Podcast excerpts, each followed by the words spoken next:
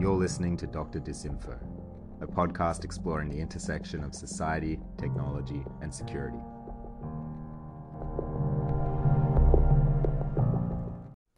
Hello, and welcome to episode 4 of Dr. Disinfo.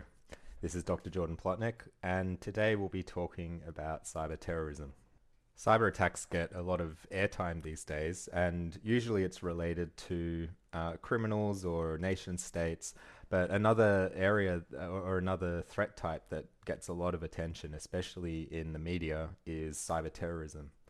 Now, cyber terrorism is, is an especially difficult concept to really nail down because it's often related to matters of jurisdiction between countries and you know what's actually prosecutable but the term was first coined in the mid 80s by Barry Collin who was a senior research fellow of the Institute for Security and Intelligence in California. Um, and at the time he he put forward a very simple definition which was uh, defined to be the convergence of cybernetics and terrorism now, that left a lot of room for imagination. And so, over the following decades, a huge amount of other definitions have come out, and, um, and the media usage of the term gets thrown around quite loosely. So I want to really delve into this topic a little bit deeper because you know cyber terrorism really isn't as common as it's shown to be, and uh, it, it actually holds a very specific meaning these days. So since the mid '80s, we've we've had a lot of research on it, and there's been a lot, a lot more consensus today about exactly what cyber terrorism is and its key tenets. And I actually published a paper in 2020 defining the term, and I reviewed every single instance of a, um, a, definition that's been published since the 80s, and, and I've looked through all of the commonalities between every definition and tried to come up with an international definition, um, which today happens to be my second most cited paper. So I, I do enjoy the topic, and, and I'd like to share some of this in a in an approachable way because nobody really wants to go and read a long uh, wordy paper, academic paper, especially if you're not an academic. Now, when looking at cyber terrorism from a, a, high level, there are six components that necessarily make up a cyber terrorist incident. Um, there, there's the actor, so the person who's actually carrying out the attack. There's the motive, why they're doing it. Um, there's the intent, what what goal are they actually trying to achieve? Um, there's the means, which is how are they conducting this attack, by, by which means.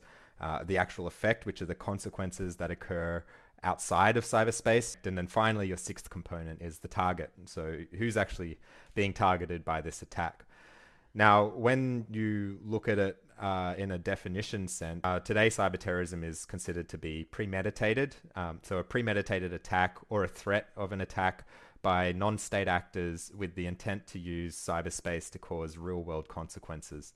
And usually this is done to induce fear or to coerce civilian government or non government targets in pursuit of the actor's social or ideological objective. Um, and some of these real world consequences that can come out of cyber terrorism include physical consequences, psychosocial, political, economic, ecological, or really any other kind of effect that happens outside of cyberspace the, there's kind of two main camps when it comes to cyber terrorism and understanding it. There's the camp that try to have a broad definition, and then there's the camp that try to have a really specific definition. There are issues with both of these, uh, primarily legal issues. If you take a, a broad perspective, uh, for example, our 1980s example that we had before, which kind of covers a lot, the the problem with that is uh, is that a lot of different types of attacks that may not actually be terroristic in nature by the traditional definition could be lumped into the into cyber terrorism. So we've we've had we've seen examples of this. For example, uh, terrorist propaganda or, uh, or or materials like uh, the Inspire magazine, which is a, a terrorist magazine, uh, and it includes instructions for how to make bombs and things like that. Uh, that kind of content, which it's it's ideological material that can be spread online. And uh, some people have considered that to be cyber terrorism, even though there's no impact per se. It's more about recruiting and just using digital tools and, and technology in, in order to recruit. However, on the on the other side of the fence, you've got the highly specific definitions, which really try to nail down precisely what it is. And the problem with those precise definitions is that it becomes very difficult to prosecute anyone under it. And uh, in the end, there are very few incidents at all that come under cyber terrorism, even if it does have terroristic intent. So the the easier way to consider it is by looking at these six components: your actor, your motive, your intent, the means, the effect, and the target. Because then you get to understand at a broad level what was the terrorist or the supposed terrorist actually trying to achieve, um, and what did they achieve out of this attack, uh, or what was the threat that they were going to achieve something out of the attack. Looking at all of the different definitions that have been posited. There there are lots of different opinions and perspectives, but uh, the the most common features of the definitions really fall under these six categories. And and let, us go step by step. I think that's probably the best way to to really dissect this problem. So if we start with the actor, who's the actual cyber terrorist? Um, according to the definitions that are out there, there's there's a, a number of different people that could be considered a cyber terrorist actor. There's the non-state actors, so a non-government organization uh, or group. Um, there's a clandestine agent, which is uh, you know someone who's acting undercover. There's a subnational group, which is similar to non-state private individuals, and one definition even just said terrorist, which really doesn't help us. So when you really break it down, um, there's there's really three attributes here that that are most commonly cited, and that's the non-state actor by far has the most uh, citations, and then second is terrorist, and then clandestine. In my definition, I've I've excluded the other options, and I've settled on just solely being a non-state actor. And the reason for that is um, the the idea of, of having terrorist in the definition itself uh, you know, it might be a clever way to tie it back to a traditional terrorist definition framework, but the problem is that actually the definition of terrorism itself is also highly contestable. So it, it doesn't actually help. It doesn't provide that much clarity around the definition. So I wrote that one off. And when it comes to clandestine, this is super broad. It could apply to anyone. so again, it doesn't add any value to the definition. And this is why I, I focused on the non-state actor. And it's important that it's non-state because if it's a state-based threat, then you're not exactly a, a, terrorist. You, you're a state actor and you're conducting acts of war. You may be able to sponsor non-state terrorist actors, but if you're carrying out terrorist-like activity as an actual state, then those would be more uh, like war crimes or, or some other prosecutable act that uh, applies to a state-based actor. So it, it is really important that it's non-state, and that's really the def- defining feature of the first tenet of cyber terrorism. So your actor, a cyber terrorist actor, is a non-state actor. The second attribute is the motive. So when you look at motive, there's a number of different words that come out in the definitions, and among them, the, the most common were ideological, social, economic, and premeditated. Um, th- th- actually, there was there was more as well. So there, there were actually seven different motives altogether that came out, which um, it also included religious and ideological, racial as well in there. Um, but you can you can have religious, political, and ideological uh, groups all falling under just the, the keyword ideological because at the end of the day, whether you're religious or a political actor, you're pushing a certain ideology. Um, so that's why we, we're just looking at the ideological. And then social also includes racial elements. Um, so at the end, we, we, came down to the four elements um, which can be attributed to motive ideological, social, economic, and premeditated. Um, by far, ideological had the most representation in the definitions. So um, there were 20 different definitions that referred to an ideological motive. Um, 16 definitions referred to a social motive. Only one included economic, and then four others uh, had premeditated. The third aspect of cyber terrorism is the intent. Um, so what what is what are they actually intending to do? What are the goals of this supposed cyber terrorist? And when I looked at all the different definitions, there were five ones that stood out. Uh, there was in, to induce fear, which was mentioned four times. um, coercion or, or to coerce a change.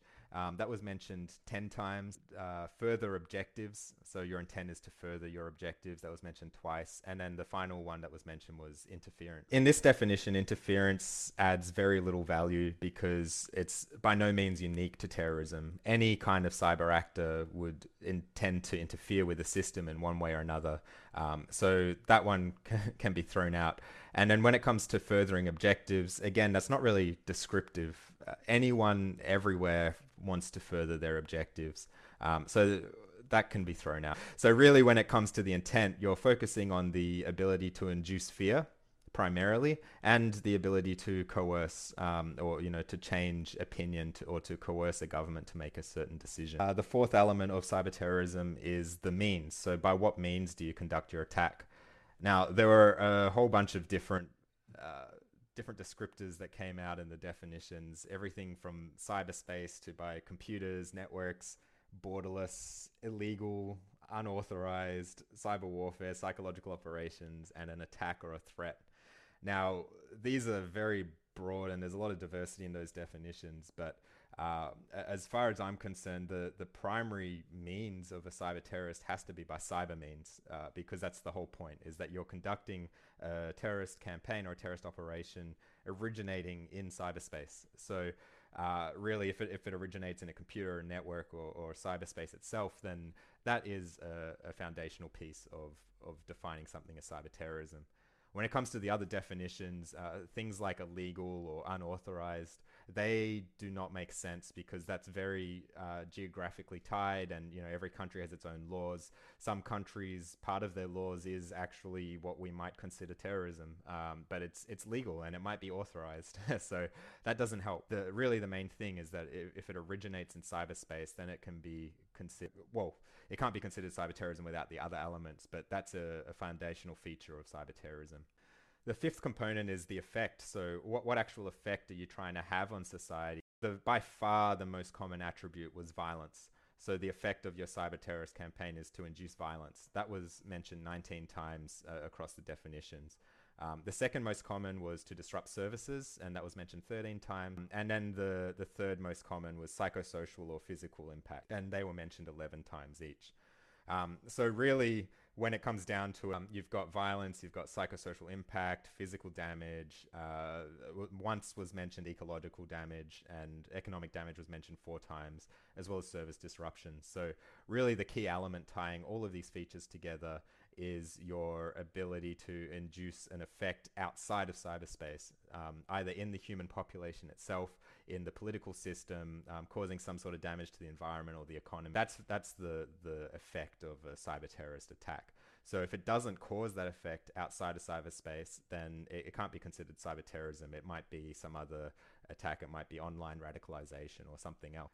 Now, the very final piece, the, the sixth element of cyber terrorism is the target. So, who's actually being targeted by these cyber terrorists? And that's really important to consider because um, depending on who you're targeting, uh, it, it, may be hacktivism rather than terrorism, or um, it, it, may be some other thing. Um, so, really, the most important element of cyber terrorism is that you're targeting civilians and this was this came out in the definitions as well. It was mentioned 16 times across the different definitions that civilians need to be the target of, and then one of the others was uh, government establishments, and there was also non-government establishments in there as well, um, among some other uh, things that were mentioned very few times, such as critical infrastructure or data or cyber physical system. But really, the the key thing tying these things together is uh, the the group that you're targeting. So it's a civilian group, it's a government establishment, or it's a non-government organization. Basically, you're targeting a, a group of people with cyber terrorism. So altogether, uh, we've got the actor, the motive, the intent, the means, the effect, and the target. And all six of these need to have attributes that are, are based on, on these elements that I've just said. And I'll recap in a moment. But if it doesn't have each of these six elements, then by definition, it cannot be considered cyber terrorism. Um, I'll, I'll, get into why people might use this definition outside of its context in, in, a moment as well. But firstly, let's let's just recap. I know that we went through a lot, and it's probably especially hard to follow uh, without any diagrams in front of your face. So let me um, recap that. the the six elements of cyber terrorism are actor, which is focused on non-state. So your cyber terrorist has to be a non-state actor. Your motive, which has to be premeditated and ideological or social. Your intent, the intent of a cyber terrorist is to induce fear or to coerce. The means, which is the attack or a threat of attack originating in cyberspace. And then the effect, which is a consequence that occurs outside of cyberspace, as, we've mentioned, psychological, social, political, etc. And finally, your target. Um, it needs to be civilian, government, or non-government. Um, so all of these things together uh, build this uh, understanding of what cyber terrorism is. And the reason why this is so important is because uh, cyber terrorism, as we've, to- as we've as we've just mentioned, the intent is to induce fear. And what induces fear more than understanding that you've been subject to a cyber terrorist attack? The population will trust the government less if they've been subject to an attack by cyber terrorists. Um, just the threat of an attack itself can cause fear. So when the media publish uh, about cyber terrorism and they use it outside of its context, that in itself promotes fear. So you're kind of helping the cyber terrorist actor here with their intent um, just by using the word out of its context. And you know, there, there very there very much is a reason to be scared of cyber attacks. You know, cyber attacks can can cripple a lot of critical technologies.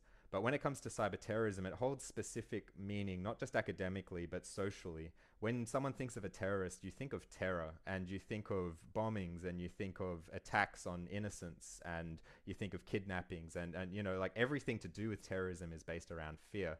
And that's why they publish videos of, of beheadings and they publish photos um, of the damage that they cause and they live stream their actions. Um, you know, ISIS are particularly well known for the horrific videos and images that they would release of their victims. And all of this is intended to induce fear. And so the second that you can induce that fear um, and, and you create this fear and this disorientation uh, outside of cyberspace, you've got a lot of power because you can sit behind your computer anywhere in the world and cause a direct physical or social or psychosocial impact in another country, in another region, and destabilize a community just based on this fear that you're able to induce into the population based on whatever type of attack you've you've curated. We've covered a lot of technical concepts in in this conversation today, so I'll leave it there and give you some things to mull over over the next day or so. But hopefully, this has been insightful. I, I think it's an important topic. You know, cyber terrorism is is scary and it is possible, but it must be used in context so that we don't induce unnecessary fear, given that that's the whole intent of terrorism. We need to be careful about the fear that we induce and particularly the, the ways in which people can become radicalized and motivated to uh, create violence or to instill and promote violence in the communities which they are physically active. And on that note, I'll leave you to it. Stay alert, stay educated, and don't be spreading fear. Until next time.